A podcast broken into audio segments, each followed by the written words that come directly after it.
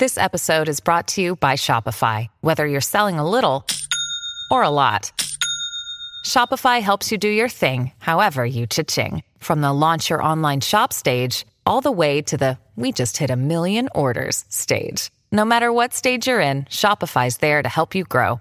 Sign up for a $1 per month trial period at shopify.com slash special offer, all lowercase.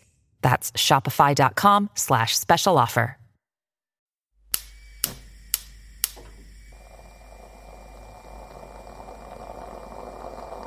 Nelle ultime due settimane ho avuto il coronavirus.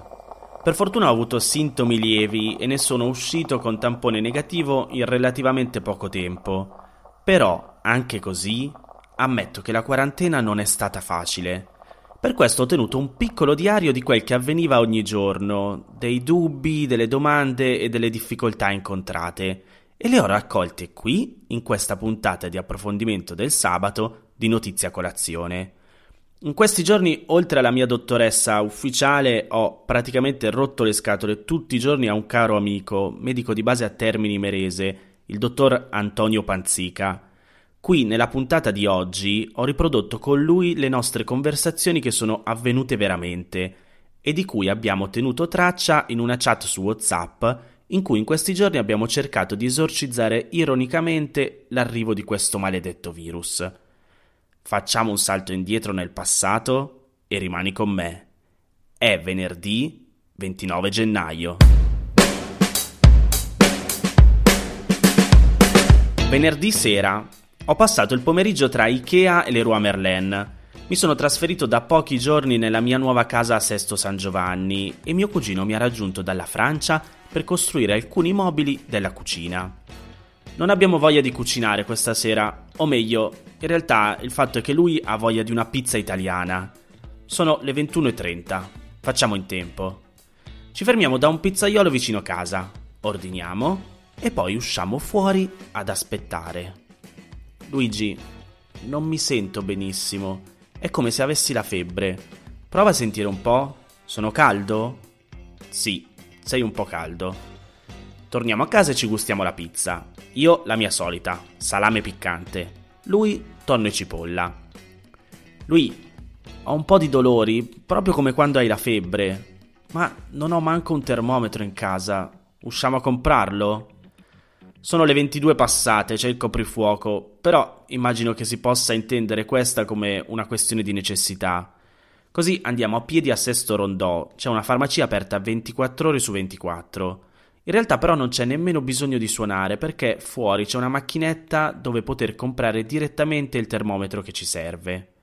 Carta di credito, codice, lo prendo. È giallo. Luigi mi dice che ce l'ha uguale anche Francesca, sua figlia, la mia cuginetta di due anni. Torniamo a piedi verso casa e già incomincio a provare la temperatura. 37 e 6. E ho anche la tosse. Torniamo indietro.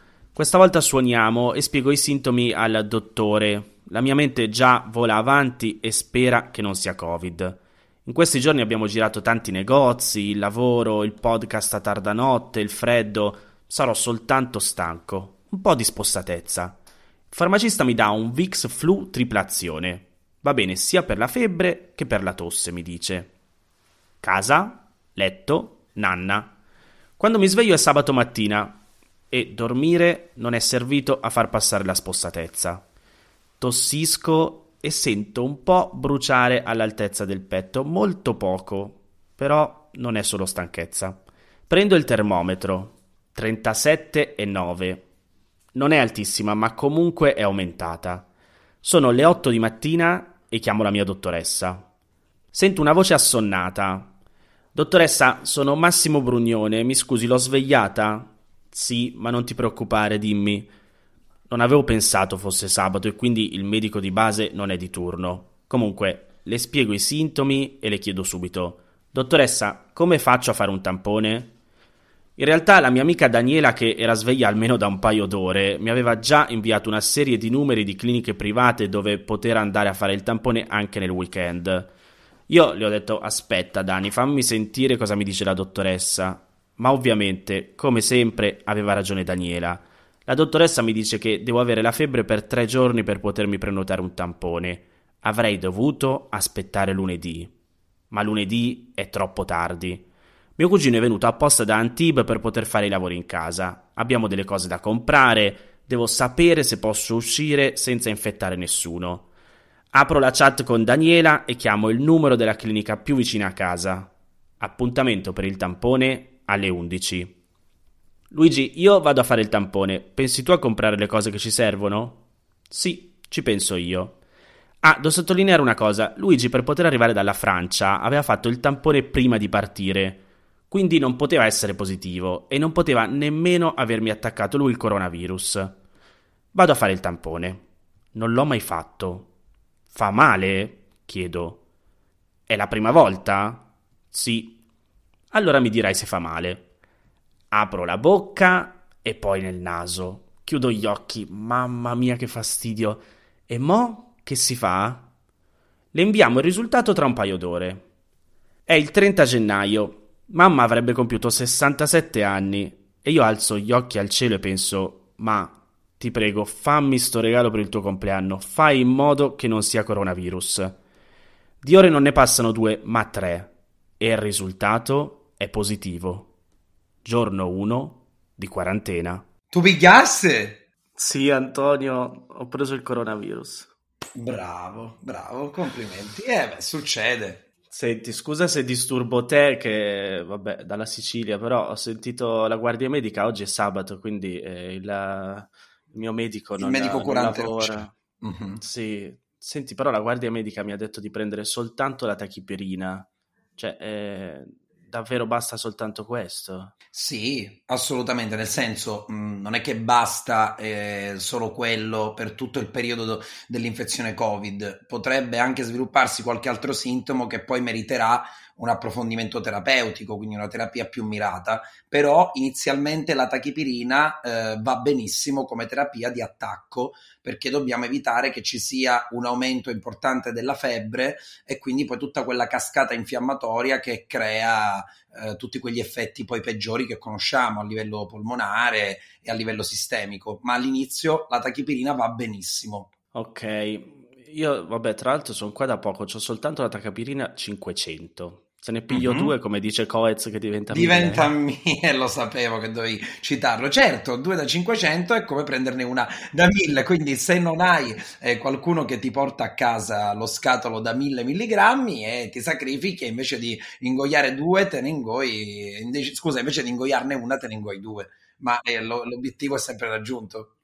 Ok, allora questo perché io ho sintomi lievi, giusto? Perché Certo, certo, perché se tu fossi partito con una sintomatologia eh, più forte, sicuramente se avessi avuto anche, eh, non so, una tosse produttiva importante, qualche primo sintomo di dispnea, di astenia, di stanchezza, avremmo valutato, soprattutto nel caso di una tosse importante, di inserire anche una terapia antibiotica con azitromicina, soprattutto, o con una cefalosporina, insomma, quindi avremmo scelto un'altra terapia, avremmo aggiunto altro alla tachipirina, ma al momento per la sintomatologia che ho capito che tu hai, insomma, che è molto blanda, va bene la, soltanto la tachipirina. Ok, allora poi io ho comprato il saturimetro. Sì. Come funziona? Eh, come funziona? Eh, lo, lo, spacchetti, lo guardi e dopodiché lo attacchi a una delle tue dita, eh, indifferentemente il pollice, l'indice, qualsiasi dito eh, di qualsiasi delle due mani e, e, ovviamente lui ti rileva due parametri fondamentalmente, la frequenza cardiaca che può comunque essere anche importante perché una frequenza cardiaca che tende ad aumentare ci dice che probabilmente sta salendo anche la temperatura corporea eh, perché va quasi sempre di pari passo. E poi ovviamente il parametro principe, quello che vedi scritto più grande che è la saturazione ehm, dell'ossigeno, quindi come l'emoglobina del tuo sangue lega le molecole di ossigeno, quindi quanto vengono ossigenati i tessuti che in una persona perfettamente sana quale tu sei è 99% quello che viene rilevato lì. Se dovesse essere inferiore, ovviamente non parliamo di uno o due punti, cioè 97, 96, 98 va bene uguale. Se va a scendere oltre questo valore, 95, 94 o addirittura sotto, allora è un campanello d'allarme perché vuol dire che mh, il tuo sangue non è ben ossigenato, di conseguenza non vengono ben ossigenati i tessuti, non c'è il giusto scambio tra ossigeno e anidride carbonica nei tuoi tessuti, quindi c'è qualcosa che non va questa cosa non accadrà, quindi finché certo. sopra i 96-97 sei tranquillissimo, assolutamente. Questo è il dato. Ogni quanto lo devo misurare? Ma non prenderla come un appuntamento fisso, tipo ogni, c'è cioè chi lo misura ogni quarto d'ora, mezz'ora, non è assolutamente utile. Bastano anche una o due misurazioni al giorno, fermo restando che ovviamente se dovessi avvertire un palesarsi di sintomi più importanti, quali appunto quelli che dicevamo prima, una dispnea, una fatica maggiore, fiato corto, allora sicuramente ti renderai conto che sarà il caso di misurarlo più spesso. Ma se non avverti nulla di particolare, tranne magari qualche dolorino muscolare, la febbre, a quel punto basta misurarlo non più di due o tre volte al giorno, to proprio a voler abbondare, non stare lì con il dito sempre nel saturimetro che poi diventa veramente una, una roba che ti fa stressare e basta senza alcun fondamento medico. Ok, ok. Ascolta, io ho solo un dubbio adesso perché sì. c'è qui in casa con me mio cugino che è Perfetto. arrivato dalla Francia. ok, ok. Da quanto tempo tuo cugino è lì? Allora, oggi è sabato, lui è arrivato mercoledì, però lui ha fatto il tampone prima di partire dalla Francia ed era negativo. Ma questo non ci interessa perché noi sappiamo ora che sei tu il positivo. Allora, diciamo che la gestione dei casi di Covid prevede, prevede che eh, tutti i pazienti, come nel tuo caso, eh, che hanno riscontrato appunto una positività al tampone, si deve un po' fare quello che viene chiamato contact tracing, eh, a maggior ragione se parliamo di una persona che vive, da quello che ho capito in questo momento, sotto il tuo stesso stesso tetto, nello stesso appartamento. Eh perché sì, fai una... conto, è un bilocale, quindi cioè, eh, comunque la casa è piccola, quindi... Eh, è una definizione... Giorni eh sì, e allora guarda, bilocale o trilocale poco cambia, perché comunque nello stesso appartamento dove si suppone che si utilizzino anche alcune cose in comune e si sta comunque a stretto contatto, viene proprio definito, questa è la definizione di contatto stretto, è una delle definizioni di contatto stretto. Infatti comunque si eh, deve andare a vedere tutte le persone che tu hai incontrato,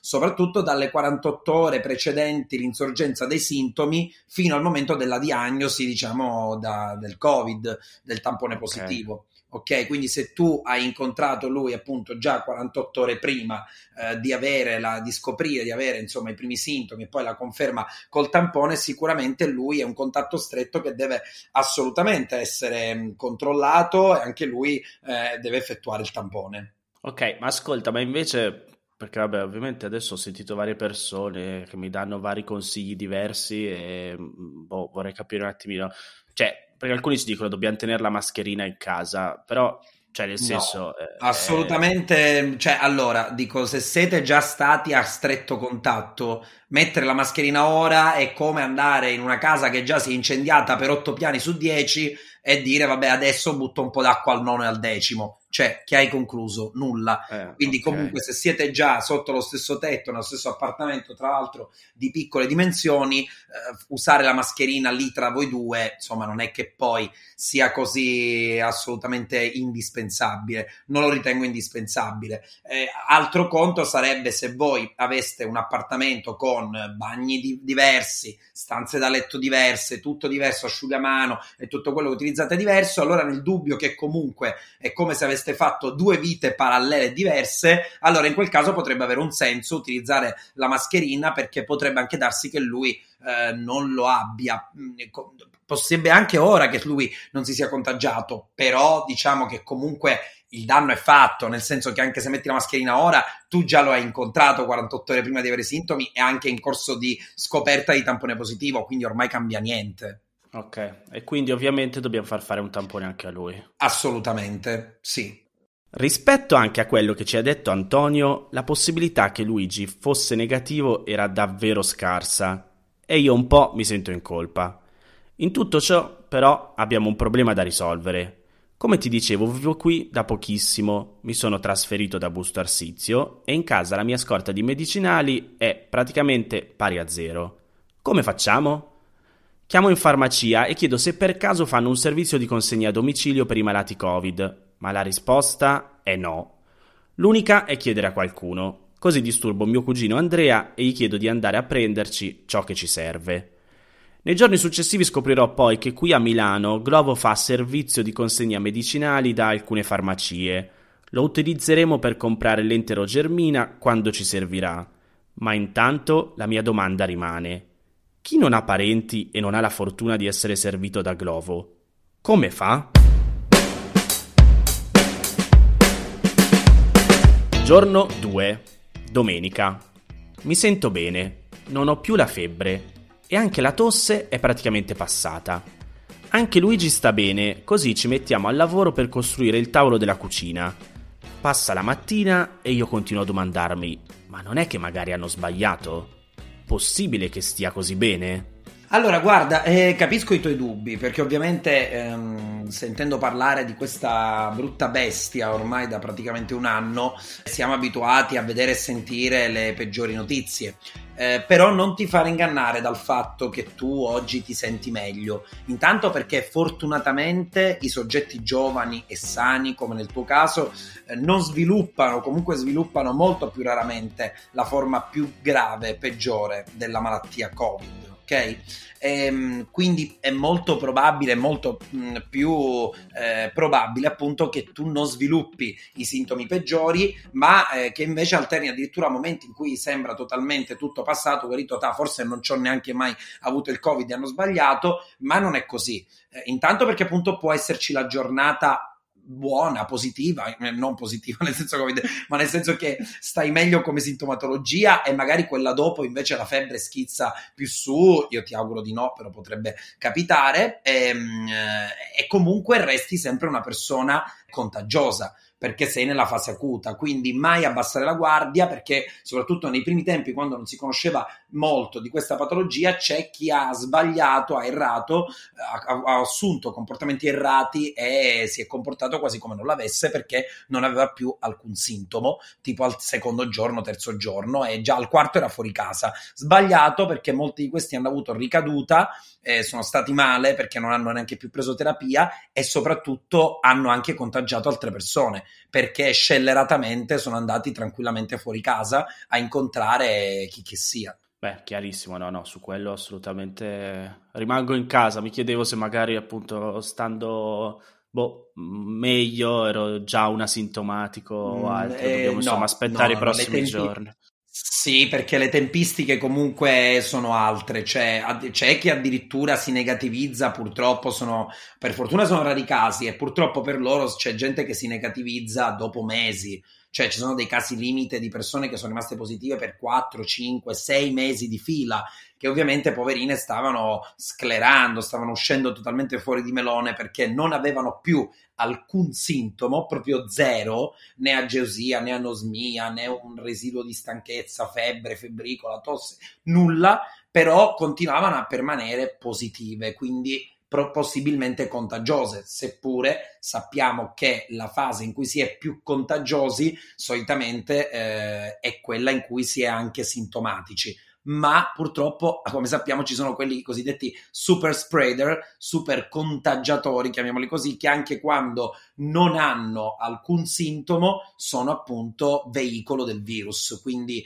eh, molta cautela e soprattutto fidiamoci del tampone perché comunque il tampone molecolare è quello più sicuro di tutti, ma quando il tampone rapido è positivo, è molto molto difficile che sbagli. Il negativo ancora può essere un falso negativo, ma un falso positivo di un tampone rapido è molto difficile perché essendo non altamente sensibile come il tampone molecolare che va a moltiplicare le catene di RNA, se c'è, c'è, cioè se è positivo 99,9 periodico e sei positivo davvero. Chiaro. E, ehm, Antonio, ascolta, io adesso questi giorni non ho buttato spazzatura. Eh, sì. L'altro giorno mia zia mi ha chiamato tra l'altro dalla Sicilia dicendomi devi contattare Lusca perché devono venirti a prendere la, la spazzatura. Io eh, in effetti a questa cosa non avevo pensato. Sì, sì, è Però, importante. Tanto, eh... cos'è Lusca? Allora, lusca, questa parola è strana, che tra l'altro in Sicilia, sai, tu che sei siciliano, eh, usca usca cuparra busca, si usa dire, che tipo, sai, chi parla prende legname, era un modo per far stare zitti i bimbi, un po' il gioco del silenzio, usca usca cuparra busca, no, le usca sta per eh, unità speciali di continuità assistenziale, ovvero la continuità assistenziale è quella che viene più volgarmente, prima veniva chiamata guardia medica, le unità speciali di continuità assistenziale fondamentale sono quella, diciamo, costola della guardia medica che vanno ad agire appunto nei domicili in cui ci sono dei casi positivi, contatti stretti e si occupano un po' della gestione appunto domiciliare dei casi meno gravi sono state create proprio appositamente per questo. Quindi vanno a visitare il, la persona, il paziente, eh, per vedere quali sono i suoi valori eh, di febbre, per ripetere il tampone dopo un tot di giorni di isolamento. Gestiscono appunto a livello domiciliare i pazienti Covid positivi. E la, è importante con la spazzatura comportarsi adeguatamente perché dove ci sono eh, presenti, appunto come nel tuo caso, eh, soggetti con positivi al Covid, la, la raccolta differenziata praticamente è interrotta e tutti i rifiuti domestici prodotti da, da, da, questi soggetti positivi e dal nucleo familiare sono considerati indifferenziati e vengono gestiti mediante un servizio dedicato. Solitamente è l'USCA che si occupa di contattare l'AUSL di riferimento, l'azienda sanitaria di riferimento e praticamente poi si mette in contatto con chi dovrà ritirare in modo speciale ritirare i rifiuti eh, prodotti appunto dal soggetto positivo e dal suo nucleo familiare. In realtà faccio alcune ricerche su internet e in Lombardia questa USCA non si capisce bene come funzioni. Abito in un condominio e sono tra l'altro un nuovo inquilino. Insomma, il biglietto da visita non è dei migliori, però decido di scrivere all'amministratore di condominio e avvisarlo che ho il Covid, oltre a chiedere se ci sono delle regole particolari da rispettare. Un amico mi ha detto che nel suo palazzo c'era stato un caso positivo e avevano fatto sanificare le scale, i corrimano e messo un avviso nell'ascensore. Ad ogni modo, chiedo informazioni e l'amministratore mi invia il regolamento emanato dal comune di Sesto San Giovanni. I positivi al Covid devono buttare tutto nell'indifferenziata, dopodiché mettersi i guanti, prendere un nuovo sacco della spazzatura non utilizzato prima, inserire all'interno il precedente sacco con la spazzatura, diciamo possibilmente infetta, chiudere e buttare tutto nell'indifferenziata. Così facciamo, tenendo però prima la spazzatura per almeno un paio di giorni sul balcone. Così mi aveva suggerito un giornalista del Sole 24 Ore che ha avuto il Covid e si è imbattuto a Milano con lo stesso problema. Io e Luigi ci guardiamo e ci chiediamo: possibile però che nessuno ufficialmente dall'ATS ti spiega queste cose? Giorno 3. Lunedì. Mi sento stanco, ho dolori muscolari, incomincio a capire cos'è quella stanchezza cronica di cui tutti parlano. Luigi però sta bene, non si ferma dal fare i lavori in casa e a un certo punto mi chiede di aiutarlo. Devo solo tenere fermo un pannello di abete su cui deve fare alcuni fori. Il trapano affonda nel legno e lui mi guarda dicendo: Mamma mia, come si sente il profumo di resina? Che? Quale profumo? Massimo, non lo senti? È fortissimo. In quel momento mi accorgo di aver perso l'olfatto. Poco dopo arriva il risultato del tampone di Luigi. Positivo. In quel momento realizza di dover passare anche lui almeno altri 10 giorni in quarantena.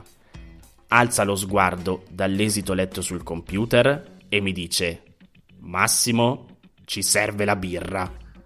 Ma possiamo bere alcolici? Allora, tu mi chiedi una cosa molto interessante. Guarda, ti rispondo citando uno studio, non so quanto sia affidabile, ma mi aveva fatto molto ridere quando l'ho, de- l'ho letto qualche tempo fa, eh, secondo il quale, l'ho letto prima dell'era Covid, chiamiamola così, secondo cui praticamente l'utilizzo della birra potrebbe sostituire quello del paracetamolo. Quindi a questo punto io ti direi che se tu vuoi proseguire la terapia eh, anti-Covid al momento quella che fai a casa, potresti benissimo sostituire il paracetamolo con una bella birrozza atturrunata, per usare sempre qualche termine caro, siculo. Eh, no, comunque scherzi a parte, certo, il, l'alcol, come sappiamo, con i farmaci non va molto d'accordo, potrebbe potenziarne molto l'effetto e quindi magari abbassare molto la pressione, perché eh, la tachipirina, il paracetamolo come mh, mm, principio attivo, eh, per non fare pubblicità, eh, praticamente diciamo considera che è anche, cioè è soprattutto un antipiretico e abbassando la temperatura abbassa anche la pressione. Quindi si rischia magari di avere un crollo eccessivo della pressione e quindi si sconsiglia di sommare alcolici a uh, fans al paracetamolo in questo caso. Però dico un bicchierino, una cosa proprio così, tanto per dire brindiamo e, e, e stiamo positivi nel senso di ottimismo, si può fare, non, non, non, non succede nulla di grave se non avete altre problematiche annesse. Giorno 4. Martedì. Anche Luigi incomincia ad accusare i primi sintomi. Niente febbre per lui, niente tosse, ma stanchezza e dolori muscolari sì. E poi la febbre è vero che non ce l'ha, però mi dice di sentirsela. Così la prova. Temperatura 34,7. Ma com'è possibile? E allora, questa è una domanda molto molto interessante perché eh, mentre siamo abituati a sentire comunque eh, collegare la parola Covid ai sintomi di febbre, tosse, tutto il resto, ma soprattutto a una temperatura corporea elevata, molto elevata in alcuni casi, però si è visto che eh, possono esserci, ci sono dei casi di Covid con una temperatura corporea più bassa del solito. A volte è proprio il primo sintomo.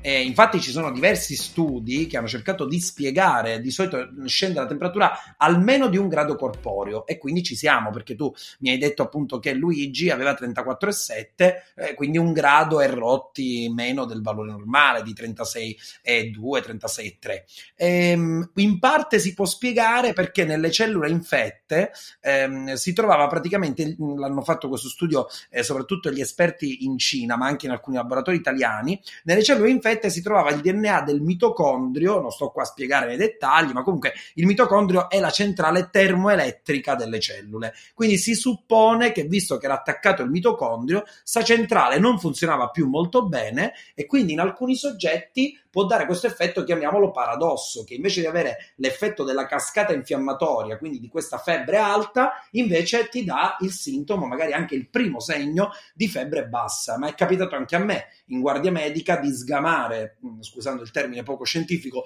eh, un caso di Covid da un paziente che aveva 34,3 di temperatura. Provato che il termometro funzionasse bene, mi è venuto, insomma, mi è scattato il campanello allarme e in effetti poi era Covid positivo. Giorno 5. Mercoledì. Continua la debolezza e la stanchezza. Luigi però è un carro armato, non si ferma e ha finito il tavolo in cucina con tanto di mensole e specchi appesi al muro. Un tavolo davvero bellissimo, fatto a mano, che però per pranzo rischia di rimanere vuoto, perché ad essersi svuotato nel frattempo è il frigorifero. Ma come la fa la spesa un malato di Covid? Nei giorni precedenti avevo chiesto a mio fratello, però non è che posso rompergli le scatole ogni giorno. Così internet in questo caso è diventato il nostro supermercato preferito. Ed ecco la lista dei delivery che spero possa esserti utile. Al primo posto Amazon Prime Now. Tempo di consegna 2 ore. La pecca però è la scarsità di prodotti. Si fornisce da U2. Al secondo posto tra quelli provati c'è Glovo in questo caso la spesa arriva da Carrefour, però la consegna viene fatta dai rider in bicicletta. Tempo di consegna mezz'ora, però non puoi ordinare più di tanto. Al terzo posto, tra i test fatti in questa quarantena, si piazza Italy. Ottima scelta, ma due giorni per la consegna. All'ultimo posto, quello che prima di provare avrei messo per primo. Con esse lunga, i tempi di attesa erano di 5 giorni. In tutto ciò però mi torna la domanda di prima. Chi non abita in una città fornita come Milano e non ha parenti che possano aiutarlo? Come fa? Comunque, siamo alla fine del quinto giorno. Io non ho febbre e sto continuando a prendere la tachipirina per tamponare la possibile avanzata del virus. Ma per quanto tempo va presa? Ma guarda, solitamente la tachipirina, eh, così come tutti i FANS, questi farmaci antinfiammatori non steroidei, ehm, è consigliabile, pre- consigliabile che vengano assunti non per lunghi periodi. Non per lunghi periodi intendo per non più di 5 giorni, massimo una settimana di fila e per dosi che nel caso del paracetamolo, quindi della tachipirina, devono arrivare a un massimo di 3 grammi al giorno, quindi 3 compresse a 1000 o per te che ti ritrovi quelle là, come dice il buon Coez, 6 al giorno, ma è proprio il massimo. Quindi se non c'è più un problema di febbre alta, se dolori muscolari non ci sono, se non c'è alcuna sintomatologia, io tra il quinto e il settimo giorno mi fermerei con la terapia con la tachipirina, assolutamente. Giorno 6, giovedì. Quello che non ti ho detto è che mio cugino Luigi, oltre a dilettarsi nel fare molto bene il falegname, in realtà è un cuoco di altissimo livello, il che per me in questa quarantena è stata una fortuna. Non fosse per un piccolo particolare. A cena la sua pasta era insipida, ma non nel senso che mancava il sale, nel senso che proprio non sapeva di niente Eppure il brodo che ha utilizzato è andato per circa 10 ore sul gas a prendere il sapore di carne e verdure. Ci guardiamo e sì, entrambi non sentivamo niente. Abbiamo perso il gusto? No, non possiamo aver perso anche il gusto. Aggiungiamo del peperoncino. Aggiungiamo piccante. Lui, tu lo senti? No. Aggiungiamo ancora peperoncino. Dovremmo sentirlo prima o poi il piccante. No. Quella notte non sono stato benissimo, sintomo dissenteria. Cerco su internet e pare che sia uno dei sintomi del coronavirus. Sembra che in molti casi la sequenza dei sintomi sia febbre, tosse, dolori muscolari, nausea, vomito e diarrea. Mi sono quindi evitato la nausea e il vomito e sono passato direttamente all'ultimo sintomo? È così? Allora, ehm, è una domanda anche questa interessante perché considera che tra le domande che si pongono a soggetti che hanno una sintomatologia che potrebbe essere compatibile con Covid, uno, una di queste domande è appunto se ha problemi gastrointestinali quali diarrea.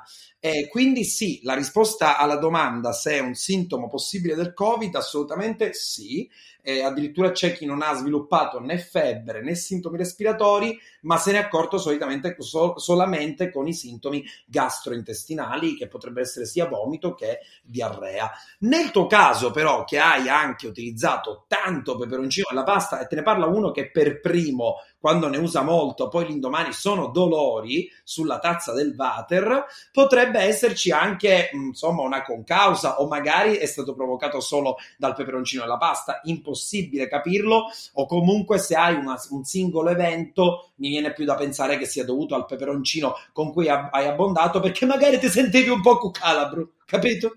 Un po' è così. Ma nel caso invece sia Covid, devo prendere qualcosa? Ma guarda, non è che cambia la, la, la, la terapia. Se, se, comunque hai molte scariche di diarrea, sicuramente la prima cosa che devi fare è capire se non ti sei disidratato. Quindi vedere proprio come sono le mucose, la pelle. Devi reintegrare molti liquidi, quindi bere acqua, tè, liquidi trasparenti ovviamente, evitare liquidi zuccherati, che so, succhi di frutta industriali, bevande gasate e quant'altro, ma integrare appunto quei liquidi e nel caso in cui la diarrea non si riesca a fermare, magari provare con eh, un antidiarroico che può essere, insomma, ora non parlo di marchi, ma il, il principio attivo è la, l'operamide, quella più utilizzata, per fermare la diarrea, seppure come sappiamo bene la diarrea comunque ci aiuta a eliminare la causa che l'ha provocata, quindi non va fermata subito. Se però poi diventano troppe le scariche, allora è il caso di fermarla ed eventualmente poi riequilibrare la famosa flora batterica con dei principi,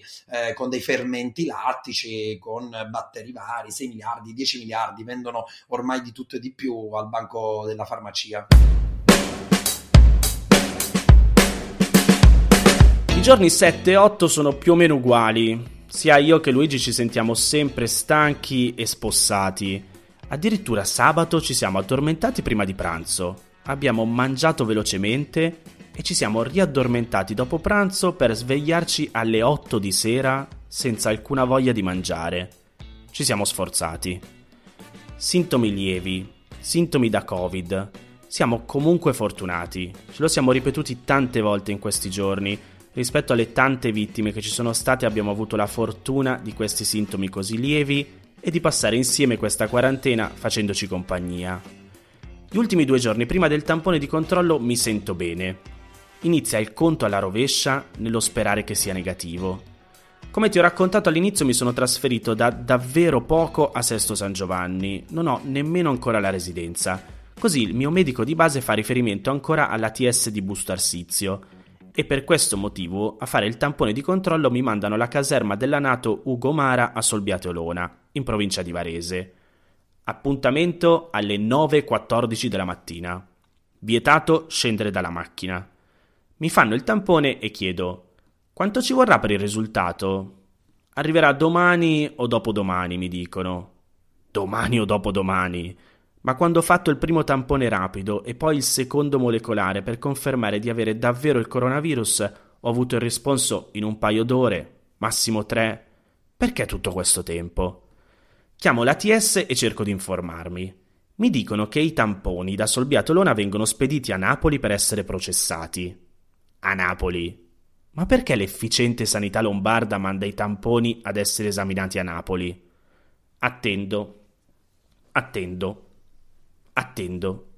Passano più di 24 ore prima di ricevere l'esito del tampone. Per fortuna negativo. Ed effettivamente sulla carta intestata del referto c'è scritto che ad aver effettuato l'esame è la Ames Group Centro Polidiagnostico Strumentale di Casalnuovo di Napoli. Napoli. Sono stato fortunato, sono stato positivo per relativamente poco tempo. Luigi deve aspettare ancora qualche giorno prima di fare il tampone di controllo e così ci chiediamo, sarà anche lui negativo? C'è una tempistica statistica a cui affidarsi per prevedere l'esito e sapere se potrà cessare la quarantena? Guarda, eh, la probabilità non si può calcolare, quindi devi solo attenerti al risultato del tampone e incrociare le dita perché ci possono essere casi di positività che si protraggono nonostante l'assenza di sintomi e invece chi diventa negativo tranquillamente in una settimana, massimo dieci giorni dal primo tampone positivo. È una malattia subdola eh, che non conosciamo ancora veramente del tutto e quindi non abbiamo delle tempistiche precise. Quindi affidati al buon Dio, io ti auguro che tutto vada alla grande. Eh, scusate, volevo intervenire un attimo sul presidente Conte, c'è ormai presidente emerito. Volevo ringraziare Massimo di essersi ammalato comunque sotto quello che ancora era il mio governo. Adesso eh, arriveranno altri tempi, tempi di Draghi, di principesse e di Castelli. Buona serata e viva Massimo Brugnone. E quindi questo era il saluto anche del preside- dell'ex presidente Conte. E per fortuna il risultato è stato negativo. E io ringrazio Antonio che insieme alla mia dottoressa ufficiale però ho rotto le scatole ad entrambi in, uh, in questi giorni. Antonio, tra l'altro, oltre ad essere un medico, è anche uno speaker di radio, se non sbaglio, vero? Sì, Antonio? buonasera a tutti. Siamo collegati dalla Sicilia direttamente con Busto Arsizio, che poi non si è mai capito sto busto dove si trova e soprattutto cosa rappresenti. Allora io voglio ringraziare Massimo per essere guarito. Sì, sono un medico, ma nel tempo libero faccio anche altro. Mi diverto a fare radio e tutto il resto, quello che si può fare per fare un po' il pirla e divertire o provare almeno a divertire gli altri. E quindi, se qualcuno di, degli ascoltatori di Notizia Colazione vuole ascoltarti, allora, se qualcuno vuole ascoltarmi, può. Al momento io non sono fisso in una radio, però sicuramente spesso e volentieri intervengo all'interno di alcune rubriche di Radio In. Quindi, se mi cercano comunque sulla mia pagina Facebook Antonio Panzica con la P e la Z, ehm, oppure su Instagram Panzicozzo, eh, lì troveranno un po' tutte le cose che combino e se hanno il piacere potranno seguirmi. Grazie davvero, Antonio. Ma di nulla, un bacio Massimo, salutami anche Luigi. Sono oltre 2 milioni e 600 mila i casi in Italia di contagi da coronavirus. Oltre 93 mila le persone che hanno perso la vita. In questa puntata ho voluto raccontarti in maniera leggera la mia esperienza fortunata, ma non riesco a non pensare a chi invece è stato molto meno fortunato di me. Non so se anche tu hai avuto il coronavirus, se conosci qualcuno che l'ha avuto o se forse hai perso qualche tuo caro. Spero le domande e i dubbi affrontati qui possano essere utili a chi come me ci si è imbattuto senza nemmeno oggi ancora capire come e dove abbia potuto prenderlo. Spero possa essere d'aiuto alle tante domande che ti vengono in mente quando ti ci trovi in mezzo. Se ti va, condividi questa puntata con qualcuno a cui pensi possa interessare se invece vuoi suggerirmi un tema da approfondire qui nel podcast, puoi farlo inviandomi una mail a notizie a colazione chiocciolagmail.com oppure cercami su uno dei miei canali social. L'account da seguire è sempre lo stesso, Massimo Brugnone. Ti ricordo che se vuoi puoi sostenere la produzione di questo podcast con una piccola donazione tramite il sito www.notiziacolazione.it. Un saluto da Massimo Brugnone.